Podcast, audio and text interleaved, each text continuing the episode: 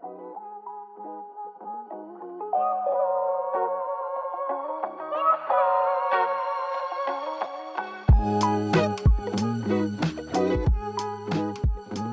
welcome to the Default Alive podcast. I'm Corey. And I'm Chris. And this is our audio documentary of our journeys building profitable internet businesses. And so, if this is your first time listening, you can learn more about us and get up to speed by starting at episode number one. But if you're a regular, welcome back. All right. What's up, everyone? Uh, no Corey today. He is out. So, uh, unfortunately, you, you're, you're stuck with me today. But fortunately, I am with Derek Reimer, uh, who, if you are a frequent listener of this podcast, we have mentioned him many times.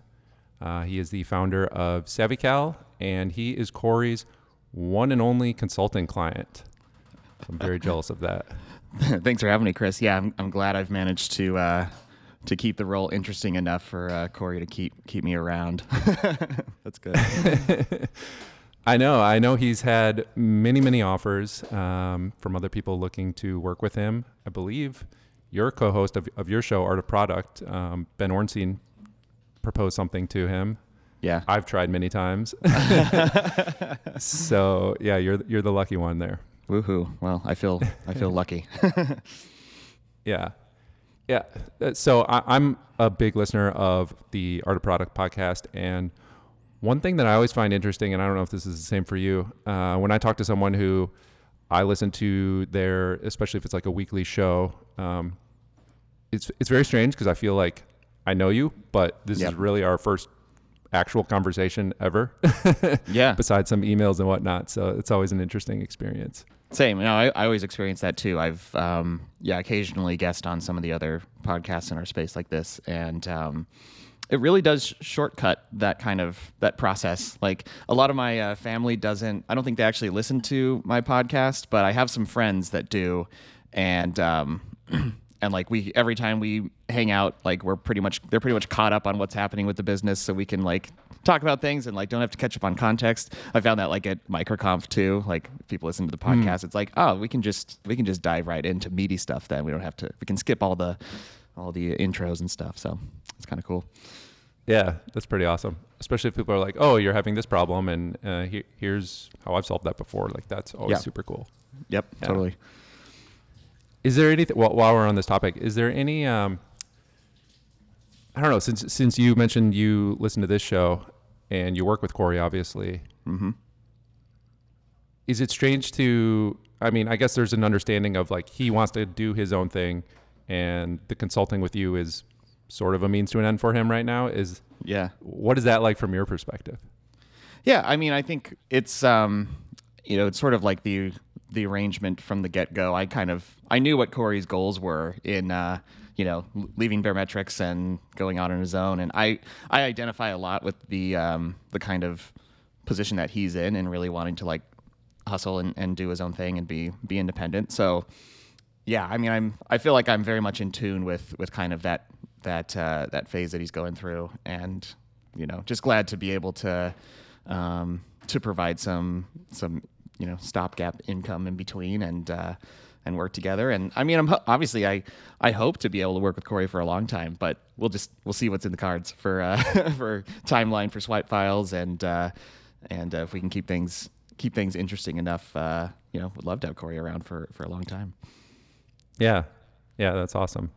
I've worked with a few people now who um, have their own businesses on the side as well, and you know, there there is, of course, they always have that pull, but it is nice that they have those skills too to understand early stage business and, yeah. um, you know, to be a self starter and and not need a ton of direction. So that's always great as well.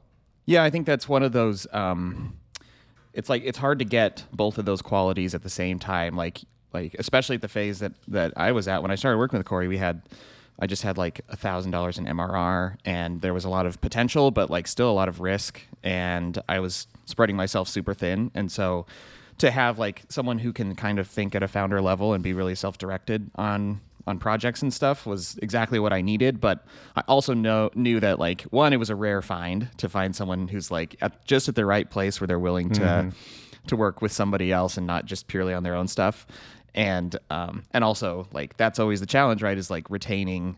It's hard to retain someone who's really entrepreneurial because they have they have the skill set and the drive to to be fully independent. So um, that's sort of what I that's what I was with uh, with Rob and Drip. I sort of started out started working with Rob when I reached the end of my line on my own independent projects, and like I launched a couple things and did made a bunch of mistakes, and felt like um, I was sort of like I didn't have an immediate dire need to go work for somebody because I was just out of college and had low expenses, still living at home and stuff. But um, but I was sort of like uh, just mentally I was struggling with the position I was in of like feeling like I wasn't getting traction with stuff and so I was like maybe I'll go build websites for local companies or something because I still have these skills I could I could do that you know do some consulting or something and then that's when Rob approached me and he was like hey well why don't we work together on some stuff and then and then that kind of the rest is history from there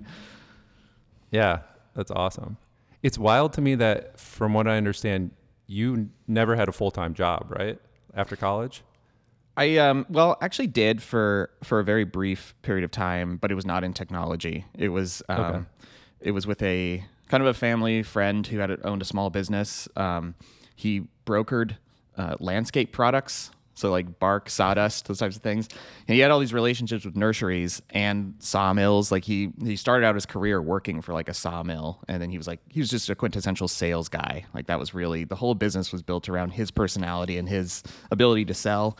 And then we uh, my mom actually worked there too like we because we were family friends with them and she did she like did their books and when she started working with them uh, he had like five people in the office who were just like doing a bunch of paper shuffling and it was necessary but like they hadn't really computerized things and uh and so they had like they literally had like a physical order book that they would pass around and like one person was blocked. They couldn't do their job until like they got the binder that had the orders and then they could process do their own processing. It was just insane. So i remember when i was in when i was in high school i like helped set up like a little server in in his uh, office and networked there like a little a little LAN network of computers, and I put like the accounting software on that uh, on that computer, and then everyone could access it at the same time. And sadly, like he let go like three people from the office. Like it went from Oh, no. having having like. I mean, in due time, it was like there was not enough work Yeah. to do because it just like we increased efficiency by 300%. And he was just like, okay, I'm going to, I'm to let these people go. But, um, I mean, I think they found jobs later on, so everything worked out. Yeah. But, um, but that was, that was fun. Like it was a really good experience to, um, I definitely got really comfortable like getting on the phone and talking to people and dealing with like sort of stressful real-time situations um, that come up in business you know like a vendor calls and they're like hey we've got we've got a truck in this area of, of the state and we really need a back lo- backhaul load like can you help me out and then i'd be like well let me see what i can do and i would call a couple customers and see if they need a load so we can like ship something so it was it was sort of fast paced and like good like just fundamental business skills um, that I feel like translated in some indirect way to running my own business, but obviously the nature of the work was um, quite different. Yeah. Wow. Yeah. Uh, That's that's.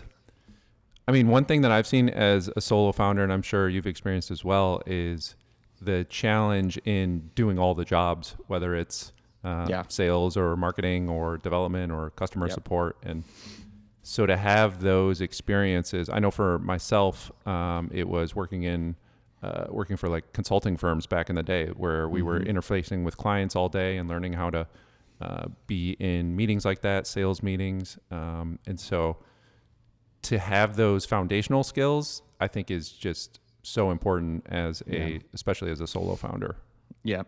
Yep. Agreed. And I think that's, I don't know about you, but like I have felt that's part of the reason why I enjoy the work is the ability to kind of touch a lot of the different areas of the business. Like I get, I get a lot of fulfillment from kind of being able to wrap my arms around all of these responsibilities, but then of course it doesn't scale and that becomes its own stressor and, and like eventually could be a recipe for burnout. So it's like, that's the, that's the tricky part, right? Is figuring out when to start peeling off some of those responsibilities, how to loop people in, which I think that's some of the stuff that's on your mind, right? We were talking about. Yeah, totally. It's uh, another thing that's been real interesting for me listening to Art of Product is our businesses have kind of been moving along in the same stages at the same time. Yeah. Uh, so I know uh, a few months ago you were going through trying to figure out um, how to hire someone for support and what that would look like and what parts they would take over. And I was basically going through the same thing for JetBoost at the same time. Yeah. Um, but yeah, I, I know uh, you've had you've you've definitely had more experience than I have in the past as far as yeah, learning how to peel off some of those layers and, and delegate uh, the roles and um, yeah, curious what has worked well for you or maybe what's been difficult there. Yeah. I I mean, I found like learned this in my nature that I have trouble delegating, which I think and some not all founders are that way, but I I sort I'm of totally uh, that way. yeah, right. Like I I I also can appreciate like I really want to empower a team and like I, I get a lot of joy out of seeing other people succeed on a task that maybe I would have otherwise done myself. But like watching other people like be able to accomplish a task, I love that. So on the one hand, like I sh- I feel like I should be better at it, but then on the other hand, it's really hard to let go of the just knowing that it's going to get done right right out of the gate. Um, and and like so I I used to have very like strong opinions. I think we're as developers we tend to have strong opinions about how things should be done. Um, you know and I I think I started out my career sort of um, you know, le- learning the fundamentals and then coming up with my kind of opinions about like, yep, this is the this is the quote unquote right way to do this, and then struggled to like uh, accept that that like if I hand this task off, someone may come up with a completely different approach to it, but fundamentally, as long as it's like there are important parts and there are unimportant parts of uh, ultimately in the grand scheme and i think i got i was a little too mired in the the minutia and the details of making sure things are done in the exact way that i wanted them so it's been for me it's been a journey of trying to trying to pull apart like what are the what are the really important parts and what parts are like left to the uh, you know as an exercise for the implementer. Um, but we we um uh, so at drip we were sort of in a position where we were con- constrained on budget. And so we couldn't afford to hire senior developers out of the gate. We were sort of funded by cash flow from a different app. And i was drawing a small salary and i think rob might have had a small salary too. But like we didn't we didn't have a ton of extra margin there. So we could afford a couple junior developers. And actually in that process we were our office was in this kind of building where alongside our as another part of this kind of building they had a training little training school. And so we could basically sponsor a class and train developers um, on Oh, our stack. Yeah. And so so we did that. Like we we ran a class. I taught a rails class um, it was like a six week or eight week class. And uh, and and then like started out with 15 people in there and probably about about 60% of the people dropped out at various points along the way and didn't stick with it but a couple people were left and we basically got as part of the sponsoring the class you get first dibs on like making offers to the, the people that showed promise and Wow. yeah, so we did that. I, I hired we hired two junior developers. One was a he was an adjunct adjunct professor of philosophy at a local university, and the other guy was a former uh, brewmaster for for like a chain of breweries, making a career change. Both of them, and so uh, it was it was cool because like I got to train them in the way that like we did things like i got to infuse a an appreciation for test driven development for example which was something i thought was you know i still feel like it's important and i really valued that at the time. And so i've seen other places struggle with like a, a shifting culture where they maybe have hired a bunch of developers and just none of them have ever written tests before. And so then going back and trying to like implement like a testing policy when you have people who just were never bought in philosophically to the importance of that. Like it, that can be really difficult. So things like that that i got to infuse in, from the get-go. Um, but on the flip side obviously it, it took a lot of took a lot of time and effort and energy to to train them. And so i took a big productivity hit during that time. Um, and that's the thing that still concerns me. Like right now i would probably be looking to hire with savvycal i think my first hire is going to be a bit more senior than that. But uh, i still recognize there's going to be there's a lot of institutional knowledge that's in my head, and that's just like not very well documented. Like it's just sort of there, um, and so there's going to be a, a, productivity hit in getting someone up to speed. Um, and uh, d- remind me, have you hired a developer? Like, you have a developer working alongside you right now? Yeah, so I've worked with two different developers so far uh, with JetBoost. The the latest one is only a couple weeks in, so we're still kind of going through the onboarding phase. Mm-hmm. Uh, one thing I've really struggled with is, like you said, a lot of the the knowledge is in my head, and so figuring out how to document that, how to share that. Um, yeah. But also, maybe a, a, willingness to give up some of the core development. Uh, so, uh, especially with the first developer that I hired, it was much easier to just have him work on things that were you know customer uh, customer issues that were coming in frequently, but weren't so core to the product. So things like yeah. uh, I don't know, being able to add your company address and um, you know VAT ID and all that to the invoices.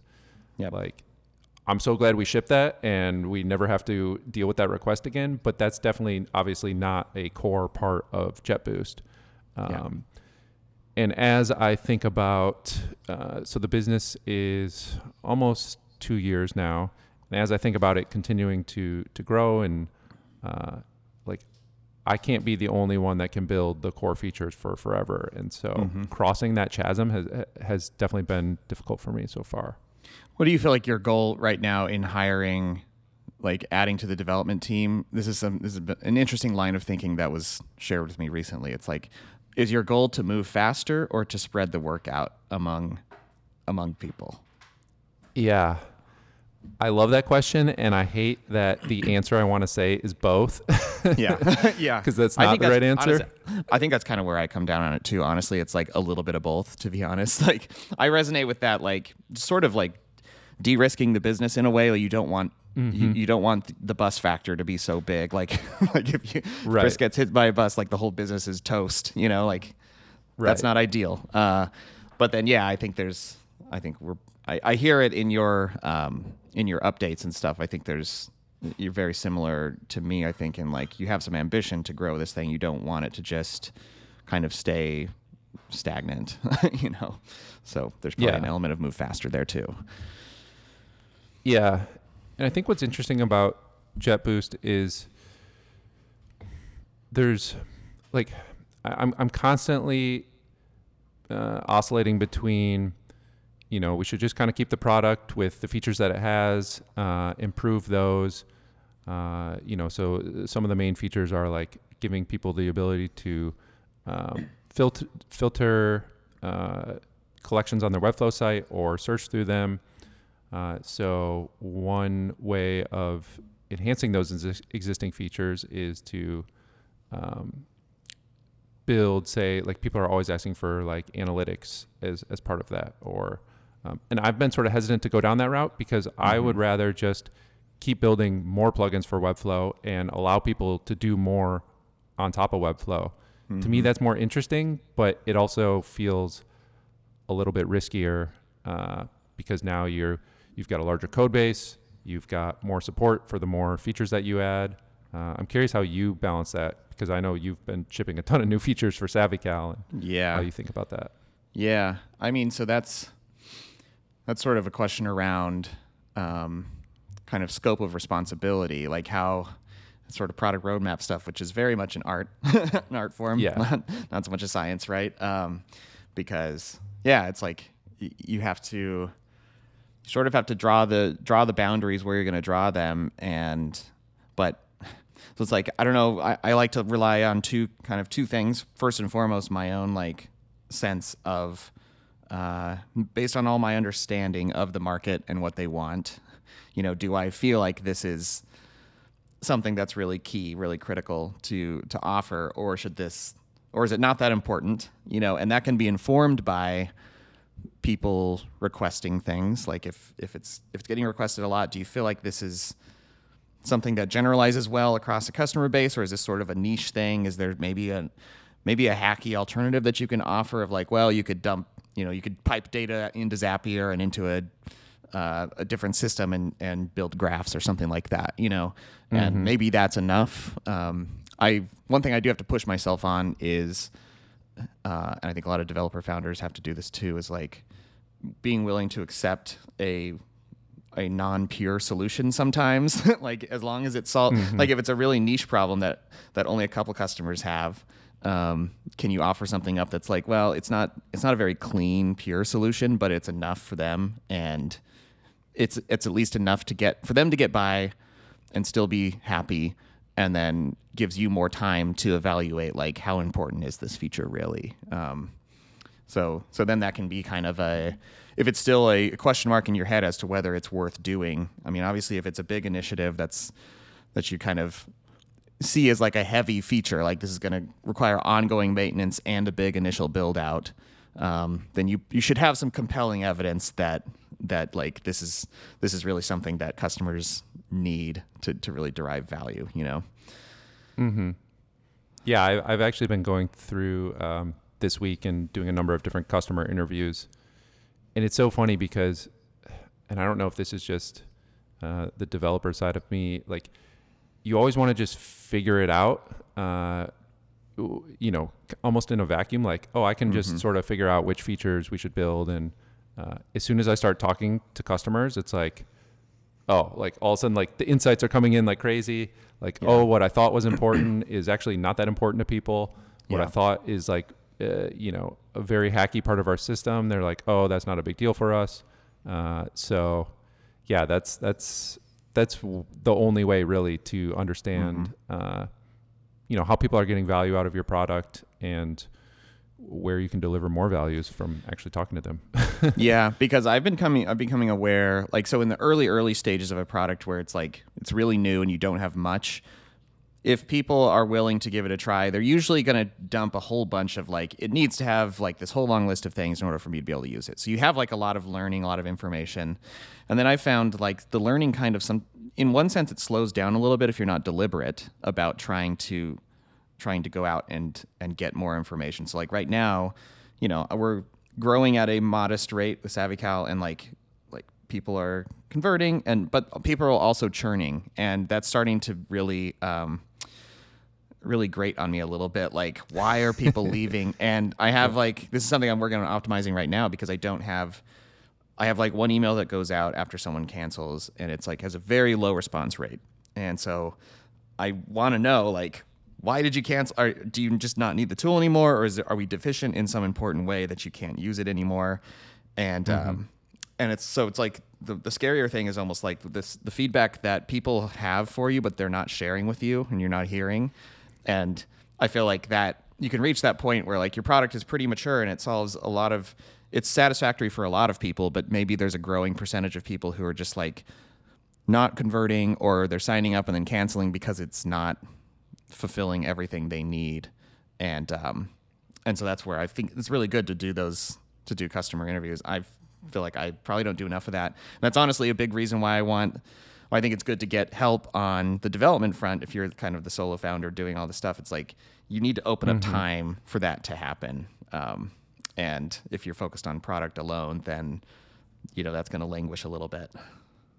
Yeah, I've noticed exactly what you said. Where the in the beginning, the learning was so easy. It, it was coming so rapidly uh, from er, early adopter types uh, who are very willing to give their input into the product, and like you said, mention the deficiencies and all that.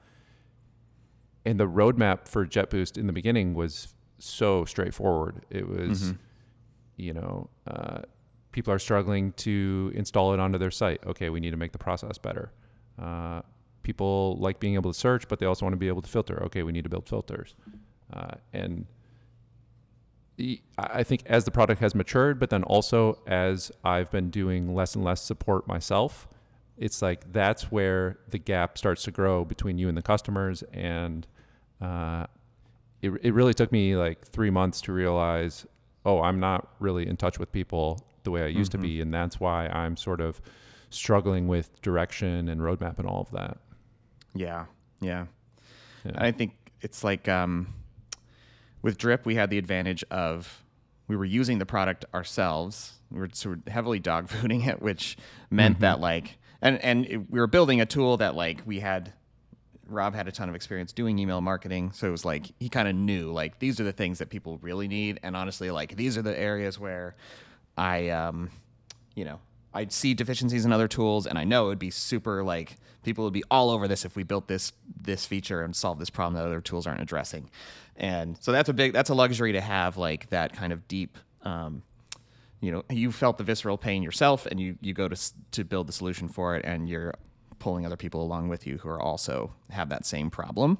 Um, do you feel like you have a good sense of like the like being able to put yourself in your customer's shoes to figure out like like no I, I've built this thing before I've, I've struggled with like adding this piece of functionality to a site before and i know that like i feel have a high degree of confidence that this is the thing that would that people need like do you or do you feel that To some degree, yes, and to some degree, no. So I've gone all in on Webflow. Like I'm a huge Webflow user, a huge fan of the product. I, I think it's it's amazing. Uh, it's an amazing tool for building websites. And so I have a very deep understanding now, uh, which I didn't before starting JetBoost, as to uh, you know the the edges of the product, some of the limitations, uh, and also what is possible and not possible as far as integrating with the product. But where I have less insight is to, and, and this is why I'm talking to people, is the say Webflow freelancer or Webflow agencies who are working with clients day in and day out, building them websites on top of Webflow, and the conversations that they're having with their clients as far as client asks for this and sorry, either Webflow can't do that, or uh, we're gonna have to get our developer involved so we can build something custom for you. Um, so those type of things, I'm not seeing day to day unless I'm being very proactive about uh, talking to people who are using Webflow. mm-hmm yep yep that's Yeah. where i think yeah So- that's that's a good good to have that feedback feed, feedback loop kind of going Yeah. all the time and yeah that's good Yeah. So uh, w- one thing I'm curious about with your experience at Drip is, you know, what's really interesting to me is is you basically completed the entire startup journey where you went from, uh, you know, just the two of you to growing a small team to then uh, eventually selling it to a, a much larger company. Specifically on the, I guess on the tech side of things, uh, what did that look like for you going from, you know, building this initial product to all of a sudden paying customers and then uh, I imagine paying customers at scale? Uh, How you know, I, I I feel like it's a little bit difficult to understand the problems that you're going to encounter as the business grows and scales um, from like tech and infrastructure side if you've never done that before. yeah Yeah.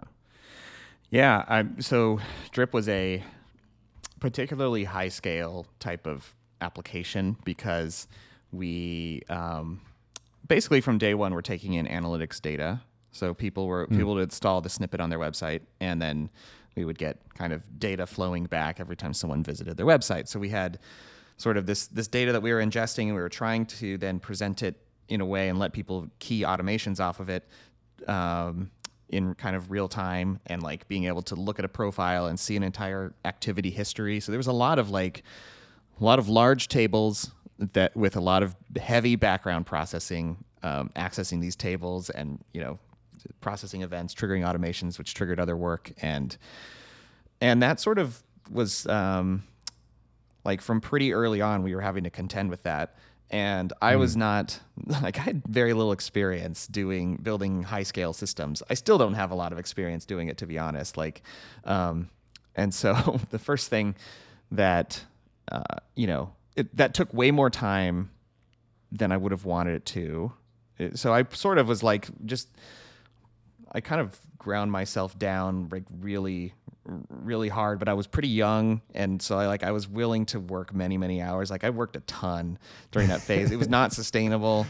I probably wouldn't have the energy to do it uh do it again at the pace that we did it you know? Um we were pretty scrappy so we were like it was just me and Rob for the first 9 months or so and um and yeah sort of just like felt like we were on the always on the verge of the next fire happening, but like we couldn't really.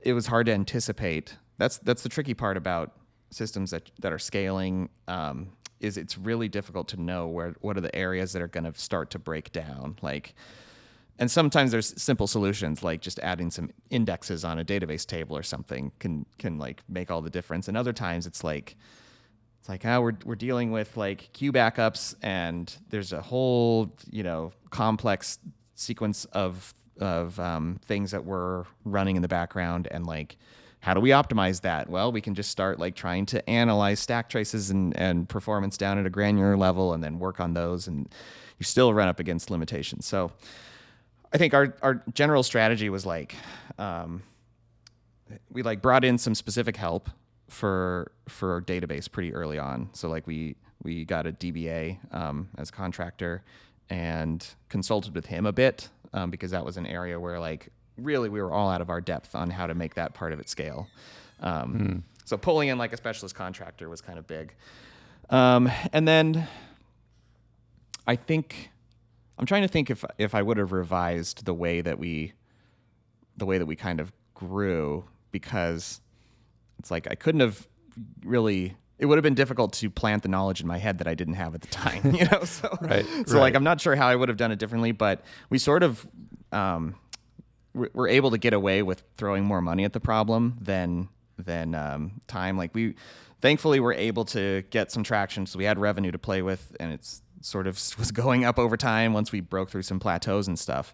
And so then, but we like were putting a good chunk of that revenue back into like all right we need to like just have more servers like if we can't make this more efficient we have to like expand and and basically throw money at the problem with more parallel compute uh, capacity mm-hmm. and um and that worked for a while but then it was sort of so we sort of reached the logical extension of that. At one point, we had our database was on like the largest AWS instance that they will offer, so it was, it was crazy expensive.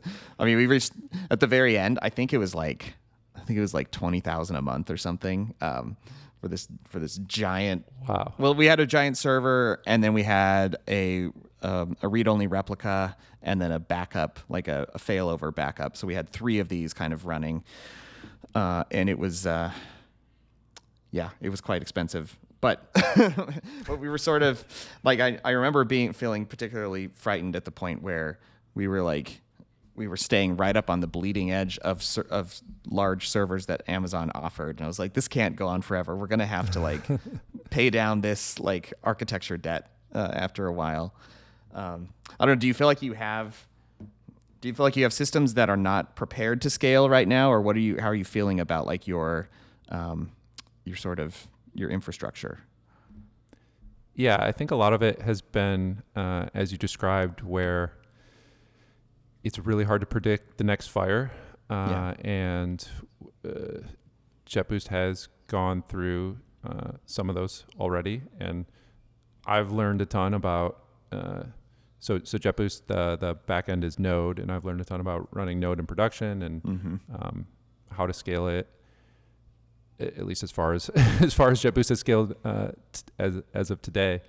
Um, but yeah, it's it's starting to reach the edges of my knowledge. So mm-hmm. uh, last month I implemented a Redis like caching layer, which is great. It's uh, our main API requests, like 97% of the requests are now cached.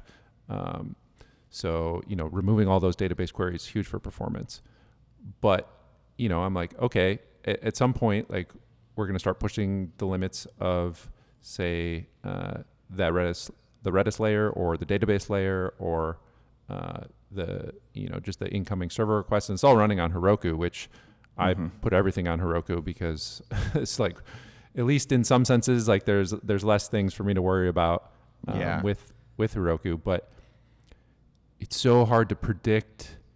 Uh, what what the limits are. So right now we do a few hundred thousand API requests a day spread across all the sites that JetBoost is running on you know, I don't know if uh, if we can handle right now with the current infrastructure twice that, or mm-hmm. ten times that, or fifty times that. Like I just don't know. So it's it's it always makes me a little nervous waiting around to see okay when is this going to start to break. Yeah. How what's your what does your instrumentation look like right now? Like are you having do you have some dashboards that show you like graph of requests over time and CPU load on your dynos over time like where you can kind of see these these things in one one shot? What does that look like right now? Yeah, I'd say it's probably pretty bra- uh, pretty basic. It's the the built-in Heroku monitoring, and then also uh, running New Relic on that as well, Mm-hmm. Yeah. and then uh, a, a logging layer too. Yeah, yeah. That was one thing that I think I would have been better served by having it in place a lot earlier. And I still haven't done this really with SavvyCal, but I kind of need to. There's some telemetry stuff I can hook into in Elixir, I think, pretty pretty easily. But um, like as soon as we, that was one of the shifts that we made when we. I'm trying to think when we did this. I think this was after acquisition actually, when we were like working with some real like DevOps engineers. Like we, we none of us were like specialized in DevOps, which I think is Yeah. kind of the right. I think it was still the right thing for us to be predominantly product focused. But what that meant was we were kind of accumulating this like a form of technical debt on our infrastructure. Like we were we were smart engineers reasoning about how to solve problems, but we weren't really like we weren't breaking outside of our mold of like maybe we should consider a DynamoDB or some or like Cassandra or one of these like high scale databases that has a bunch of trade offs. When as soon as you start like breaking outside of the relational database realm, the trade offs become crazy and they're really hard to um, they're really hard to evaluate. It's so easy to make mistakes um, on those Yeah. things, which is where I would say like I'm drawing the line for myself. I'm not if at the point where I have to like really start moving data into a specialized data store of that kind. Um, I'm probably not the one to do it. You know, I'm probably going to try to get would try to try to get the help of someone who has a lot of experience in those um, like high scale database, alternative database type setups because you can end up with inconsistent data or just like I mean we're so kind of spoiled with our relational database systems where they're like very safe Right. and acid compliant and everything sort of always just works, but at the detriment of performance to a certain degree. Um, so, so yeah, like I would, I definitely would get like outside help on, on like if you're thinking about potentially like a re-architecture that may need to come down the pipeline, like it might be worth consulting with um, kind of a, a DevOps engineer or someone who can like look at a system architecturally and at least give pointers. Like I think I probably would have been well served by doing that, and also getting like just getting instrumentation a, a ton of instrumentation in place, like instrumenting the heck out of the entire app, and then even if I'm not using all that data all the time, like um, like it was so helpful to have all that stuff when we uh, post acquisition when we were really starting to experience a lot of a lot of scaling challenges and like it just it just helped give visibility into kind of like oh when this thing happens it's causing this other thing to happen. And that's when this server starts to fall over is when this specific thing happens. Or when this customer tracks you know high volume of events it causes this this part to to break down. And um, I felt like we were compared like once we had the instrumentation in place i was like oh man we've been flying blind. I mean we just had kind of a similar thing where it was like base you know instance metrics from amazon and uh and new relic i think we had too. But um yeah that that will might give you some peace of mind that like you're at least seeing you're at least seeing your systems like uh, you're getting a lot of data kind of that you can peruse over and you can watch trends over time and that'll might give you a little bit more sense of like knowing what's what's potentially around the corner Yeah.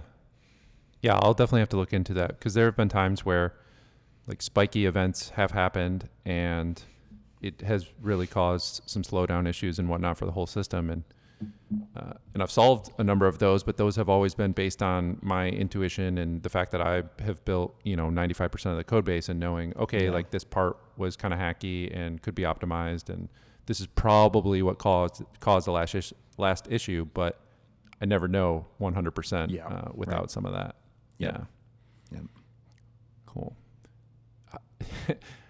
Another thing that's like related to that that has been top of mind for me is trying to reach the point where I don't feel like I need my laptop 24/7 whether I'm Oh, traveling or Yeah. have you gone through that? Yeah, I mean every every SaaS app I've had, and Drip Drip was. Um, I basically I almost never escaped that until kind of close to the very end when we were um, when we were acquired and kind of had offloaded all the responsibilities and we had pager duty rotations like we had like this kind of more official um, who's on call type of stuff set up um, but yeah i mean i'm similar to you right now where i'm uh, definitely not in the place where i can be more than com- where i don't i don't feel like i comfortably be more than you know 20 to 30 minutes away from my laptop at any time um, right. so I think that is another yet another benefit of having kind of um, fully trained, um, you know, pretty much full time engineers. I've I've felt like in my mind it would be hard to say. I guess like if you have one, then I feel like you could set up like a trade off who's on call duty, and then once you have like kind of a team, just n number of engineers, then maybe you can cycle yourself out of that. Um, I always felt I would probably not feel great about like hiring one person and being like, all right, you're forever on call. You know, like it's it's a lot. Yeah. Um, and also like just yeah, being feeling com- getting to the place where you feel comfortable with someone else being fully on call. That's that's a big it's a big step, but I think it's I think it's a worthwhile thing to optimize for, honestly. And that is something I would definitely have done differently in the past. Like try to get to the place where um, where people have enough knowledge where they can really troubleshoot things. And I think it's just I think a lot of that is like writing down a lot more when when certain instances incidents happen where it's like okay this specific thing happened and here's the steps i took to mitigate it um, and sometimes whatever it may just be like a manual intervention kind of thing like yeah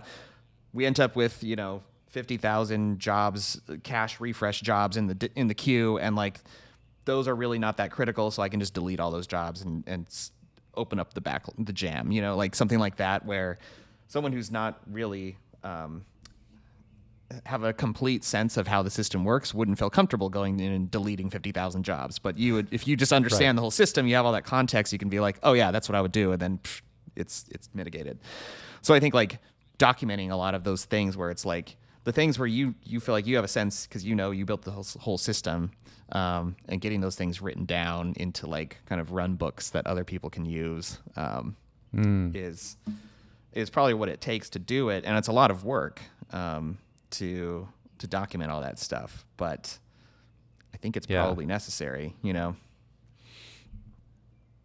Yeah, totally. It's again like if if I'm having a hard enough time getting uh, you know letting developers work on the core part of it, like Mm-hmm. it's never going to get to the point where a developer would have enough knowledge to be able to troubleshoot uh, these types of issues. Yeah.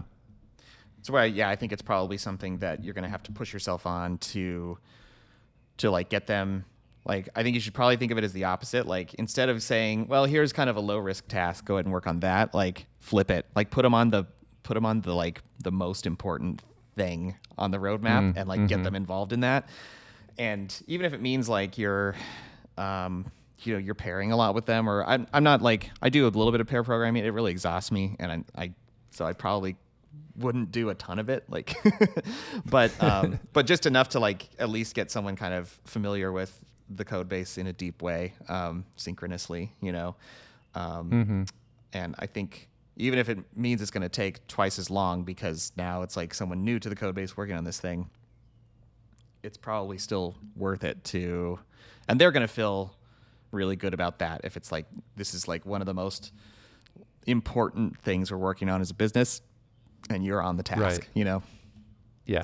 yeah Yeah, that's uh that's also something I've struggled with in general hiring people. Uh it, this has been a big lesson for me this year is really helping them to understand the importance of what they're working on and the value that they're going to deliver and get them excited about uh yeah, the fact that they are working on things that are really going to move the business forward and help Mhm. our customers and all of that. Um, I think I've been a little bit too laissez-faire at times, as far as like you know not wanting to push too hard on deadlines or Mhm. um, be too rigid with the way that we work, and uh, I think some of that has been detrimental. Is just like sort of underselling uh, what what they're working on and and how it could help people. Yeah. Yeah, I think people do like a people like ha- working on impactful work. They like they like to know when people rise to the occasion, right? When you give them a when you when you set the bar high on on expectation or like like this is a this is a critical feature. This is not just a low risk feature. Um, I think it I think it kind of pulls people like people kind of you know, metaphorically, they straighten up their back a little bit and they're like, okay, let's roll up our sleeves and let's do this, you know, and I'm going to really Yeah. try to knock this out of the park.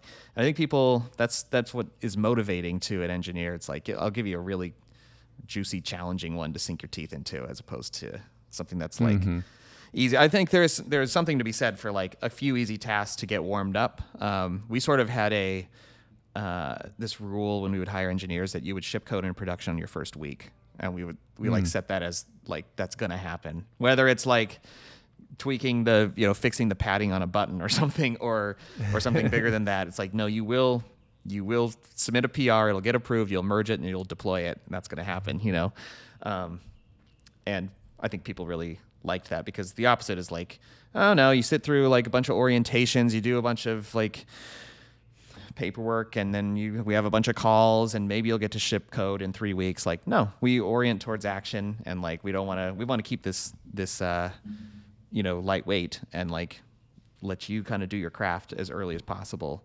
Um but then you know it's also like has to come with enough support where it's like you know you're investing the time to help them get up to speed you're not just throwing them to the wolves that's the that's how it can go wrong right, Yeah, totally. yeah Yeah, yeah, I've, I've certainly been learning that. I, I'm curious, what did your process look like uh, when choosing the tech stack for SavvyCal? Because I know you worked with, you know, you mentioned Rails for for Drip, and I know you worked with a number of different different technologies uh, as you were building Level and StaticKit and some of your other products. Yeah. Um, I so I learned Elixir basically after my time at Drip, um, and I used it on Level and basically all the prod all the projects I built since then. And I was attracted to it initially because it was like uh, it was very it was kind of Ruby-ish in many ways, but so it was like not too far of a leap from what I had a lot of deep experience in, but it was a lot inherently a lot more um, resource efficient. So like um, it's kind of built it's built on Erlang. It's built for concurrency. Um, Erlang is like what runs the text messaging infrastructure on like for cell networks. Um, so it came out of the telecom industry. And so that was attractive to me because I had encountered so many so many challenges like just trying to scale Rails. I know that's that's the meme, right? Rails doesn't scale. Well, it really does because look at all these companies using it. And it's true, you can scale it, but it's going to be more expensive than other platforms. Like not all programming languages and, and systems scale the same uh, with the same cost curve. So I just felt like um, that that was very attractive to me. Like it, it was a very it's a very performant language, and sort of addressed a lot of the the weird parts of Ruby that I didn't like. Um, it, they sort the language creator actually came out of the Ruby realm. I think he was on the Rails core team for a long time, and he invented uh, Elixir, the language. So he sort of knew all the ways that Ruby got was was problematic, and I think tried to address a lot of those too. So Yeah. And then front end side? Uh, yeah, on the front end, I also I really had to modernize my knowledge after Drip because we were sort of in a we had evolved the tech stack somewhat, but we didn't like we weren't using um, like declarative rendering front end technologies at all, really. So we were still we had jQuery still in our pipeline, and uh, and had for a period of time we were using CoffeeScript, and then we kind of migrated off of CoffeeScript. Kind of shows you it's like a 2012 era application. um, so yeah, that was also like if I look back on like the time between Drip and SavvyCal. I mean there were some definitely some failed products in there, which was painful, but it was also like a, a time for me to kind of get brushed up on newer technologies. Um, so I learned React during that time, and I, I love it quite a bit actually. so so using um, using React on the front end for complex stuff, but then also keeping server side rendering um, around for certain pages where like like for example, I use this library to help with um, uh, being an OAuth provider. So like for for API access, and they that library just gives me some like standard views on like this is the interface for creating and managing applications, and this is the authorization page. and all of that is just server rendered HTML. So what I've what I've enjoyed having is like the ability to say like I'm just going to use server rendered HTML for these specific pages, and then on other pages I'm going to just render a big React component. And so I sort of have the ability to um, to like pick the best tool for the job within the application itself and not like force myself into a single paradigm of like every single page has to be a React application and um, so that's allowed me to move pretty fast. Um, I don't know if it'll stay that way forever. Like I might end up, I'm increasingly wanting like the entire front end to just be React because I, am building up like a, a, library of components and like I want to reuse those everywhere. And sometimes I'll bump up against a spot where like, oh, this page is server rendered HTML, so I can't use unless I want to like have a bunch of little applications on that page. Like it's sort of inaccessible to me. So we'll see how it evolves. But at least at least in the beginning part, it's allowed me to move really fast, which is important. Yeah, I think I noticed Alpine JS as well. Yeah, so the Alpine. Is for like the server side pages?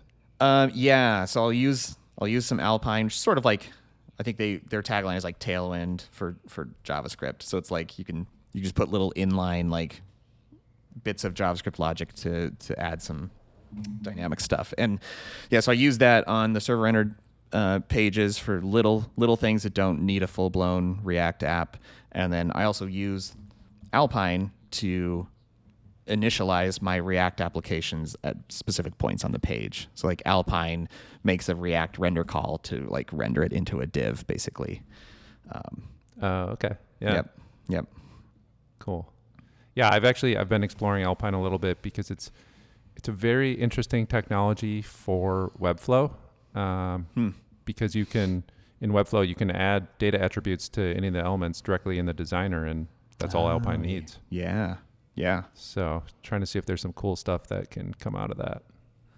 Yeah, I bet. I mean, if you yeah, I wish I knew more about Webflow. I've been meaning to learn about Webflow a little bit because um, it seems to be really catching fire. Like there's been so many attempts at doing what Webflow does. yeah, right. Like, that I've watched come and go over the years, and Webflow seems to uh, seems to be here to stay and sticking around. So, um, uh, yeah, so I can't say I know too much about it, but it sounds like that may, could make some interesting like integration opportunities for for you as you're like layering on um, dynamic functionality onto Webflow, right?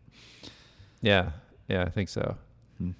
Yeah, the the the tech of Webflow, from what I've seen, just like blows me away. The fact that it's all running in the browser. Uh, I've, I've spent far too many hours poking through their JavaScript and uh, some of their debug tools that I've discovered and things like that, just to yeah. like understand like how this thing works. Uh, mm-hmm. Uh, and it's, I mean, it's far above my uh, skill set, but it's it's really interesting to see. Yeah, that's cool. That's cool. Yeah. Um, yeah, getting pretty close to end of time. Uh, one last question I had for you is, so what keeps you up at night right now with SavvyCal? oh man, um, I would say I think the biggest one right now, this is very moment in time, is is churn that I alluded to earlier, and it's not like we have mm. out of control churn, but um, if feeling like I don't understand why is really haunting me a bit. Um, and so I think that's something. So I'm looking at, um, I'm evaluating Churnkey, which is a, I think Baird Hall, and he's a co-founder, I think, um, uh, created that product. But basically, like, like it came out of one of their other, I think Wave, one of their other products. Like they kind of built it in house, yeah. and now they've productized it. And um, so I'm looking at like adding that to the tool chain, and then doing a bunch of kind of optimizations on, on like trying to trying to elicit better feedback. Um, actually have my support rep. Uh, he has a little bit of extra time right now because tickets are a little slow. So he's he's doing like a, a project going through and like cataloging like some some specific some basic metrics around people who have canceled. When did they sign up? When did they cancel? How many links did they create? How many events? Like I want to get a sense for like are a bunch of people like using the product in earnest for a while and then like they just something for some reason they decide to switch or are they just not getting activated? I mean, there's so many reasons why someone might churn, um, and mm-hmm. I'm really starting to feel the uh, feel the pain of like not understanding all of that. Um, and I know that's you know, like eventually, if you if you if growth rate stays consistent at a certain rate and churn stays consistent, you will hit a plateau unless you like move the metrics on one of those. Uh, so um, Yeah. that's something that I'm definitely is on my mind lately. And and how long has it been since uh, you launched SavvyCal? We launched. Let's see. We we went, went became public uh, beginning of September last year, and then Okay. we had like our big splash like product hunt launch. So we kind of sort of it was just like launched to the list and on Twitter for a few months, and then product hunt was what really like boosted our traction and revenue and everything. Um, and that was in Yeah. January. Yeah. Okay. Yeah. Yeah, yeah, I've seen actually some similar things on the churn side with JetBoost where it's been ticking up higher than I like the last few months, and Mm-hmm. uh, yeah, I need to dive in and figure out exactly why. But I've also found so March 2020 was when we really started to get an influx of customers, and the growth rate's been pretty consistent since then. Uh, and so now it's coming up on this has been the first few months of like annual subscriptions, having the opportunity to Mm. renew or cancel. Uh, and so, yeah, it's, it's, there's, there's always something. It's like, it feels like the business is starting to work. You know, you're seeing growth, you're seeing people convert. Uh, and then over time, uh, as, as it goes on longer, now there's more people churning, there's more opportunity to churn. And Mm-hmm. uh, then it's like, all right, now we're back to square one. Got to figure this out. Yeah. Mm-hmm. Yeah, that's the thing. Like, it's there's always a there's always a new problem to think about or something to optimize in the business with SaaS. Like, I, I mean, Yeah. there's no such thing as an autopiloted SaaS. Obviously, you know, some people think think that's possible. And it's like, no, absolutely not, because there's way too many things that change all the time. Each month looks different. Uh, I try not to obsess too much over like metrics and watching graphs, but I can't help myself. I end up like kind of It's so hard not to. It's like, why is this? Mo- why did this happen this month and not last month? What's so different about this month? Or, uh, and there's still like we have a decent amount of variability right now in, um, just like trial signups. Like we'll sometimes I'll be at a certain a certain level of trials and we'll hold that for a while and then it'll kind of come down off of that for a little bit and then go back up and and I'm I'm yearning for things to be a little bit more consistent. I mean, you look at you look at more established uh, companies with much larger top line revenue, and like generally the metrics are like are pretty consistent. You know, it's like on average we get between you know 2,000 and 2,200 trials a month, and it's like very like consistent. And that's what I, want to try to get to the place where like there's more flywheels that are producing consistent results. Um, and consistent or growing and not going in the opposite direction, you know. Um, so I think that's that's the tricky part right now at this phase is feeling like things things move around a little bit, and one one day I may look at things and feel like, oh, okay, I think we're on the right track, and then and then like we'll kind of have a bunch of trials not convert, and then like so the growth graph will just kind of level out and I'll cross below my profit well goal and I'll be like, oh no, what's happening? Everything's the worst. uh, and that the kind of um, yeah, like it's not it's not that healthy to be you know completely a, a slave to your uh, to your MRR graphs, but it's it's hard not to obsess over them. I still struggle with that. I know. I know. Same for me. And especially not only obsessing over like just MRR, but the growth rate, which is even worse, I think, because what I what I have not internalized with SaaS is you know, you, you can have a slow month, but you haven't lost all of the previous Right. uh, Right. subscriptions that you still have. Like Yeah, it's cumulative. you still have that baseline. Yeah, Right. exactly. Right. Mhm. And and you know, still if if this month is slower than last month as far as growth, like it feels crappy. right. Exactly. Yeah. Yeah. Yep. Yeah. Well, cool. I Yeah. think that's all I've got. Yeah. All right. Thanks for having me. This was uh, it's a fun chat. Yeah, super fun to chat with you. And I guess uh, I have to ask the the podcast question that everyone asks at the end, which is, you know, if people want to know more about you or or where can they find you? yeah. So savvycal.com is the product that I've been mentioning here and there. And uh, and then I hang out on Twitter. I'm at Derrick Reimer on Twitter.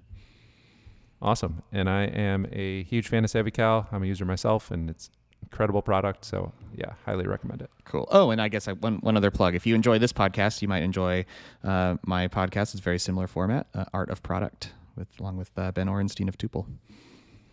Yep, definitely. Cool. All right, man. Sounds good. All right. Thanks for having me. Yep. Take care. See ya.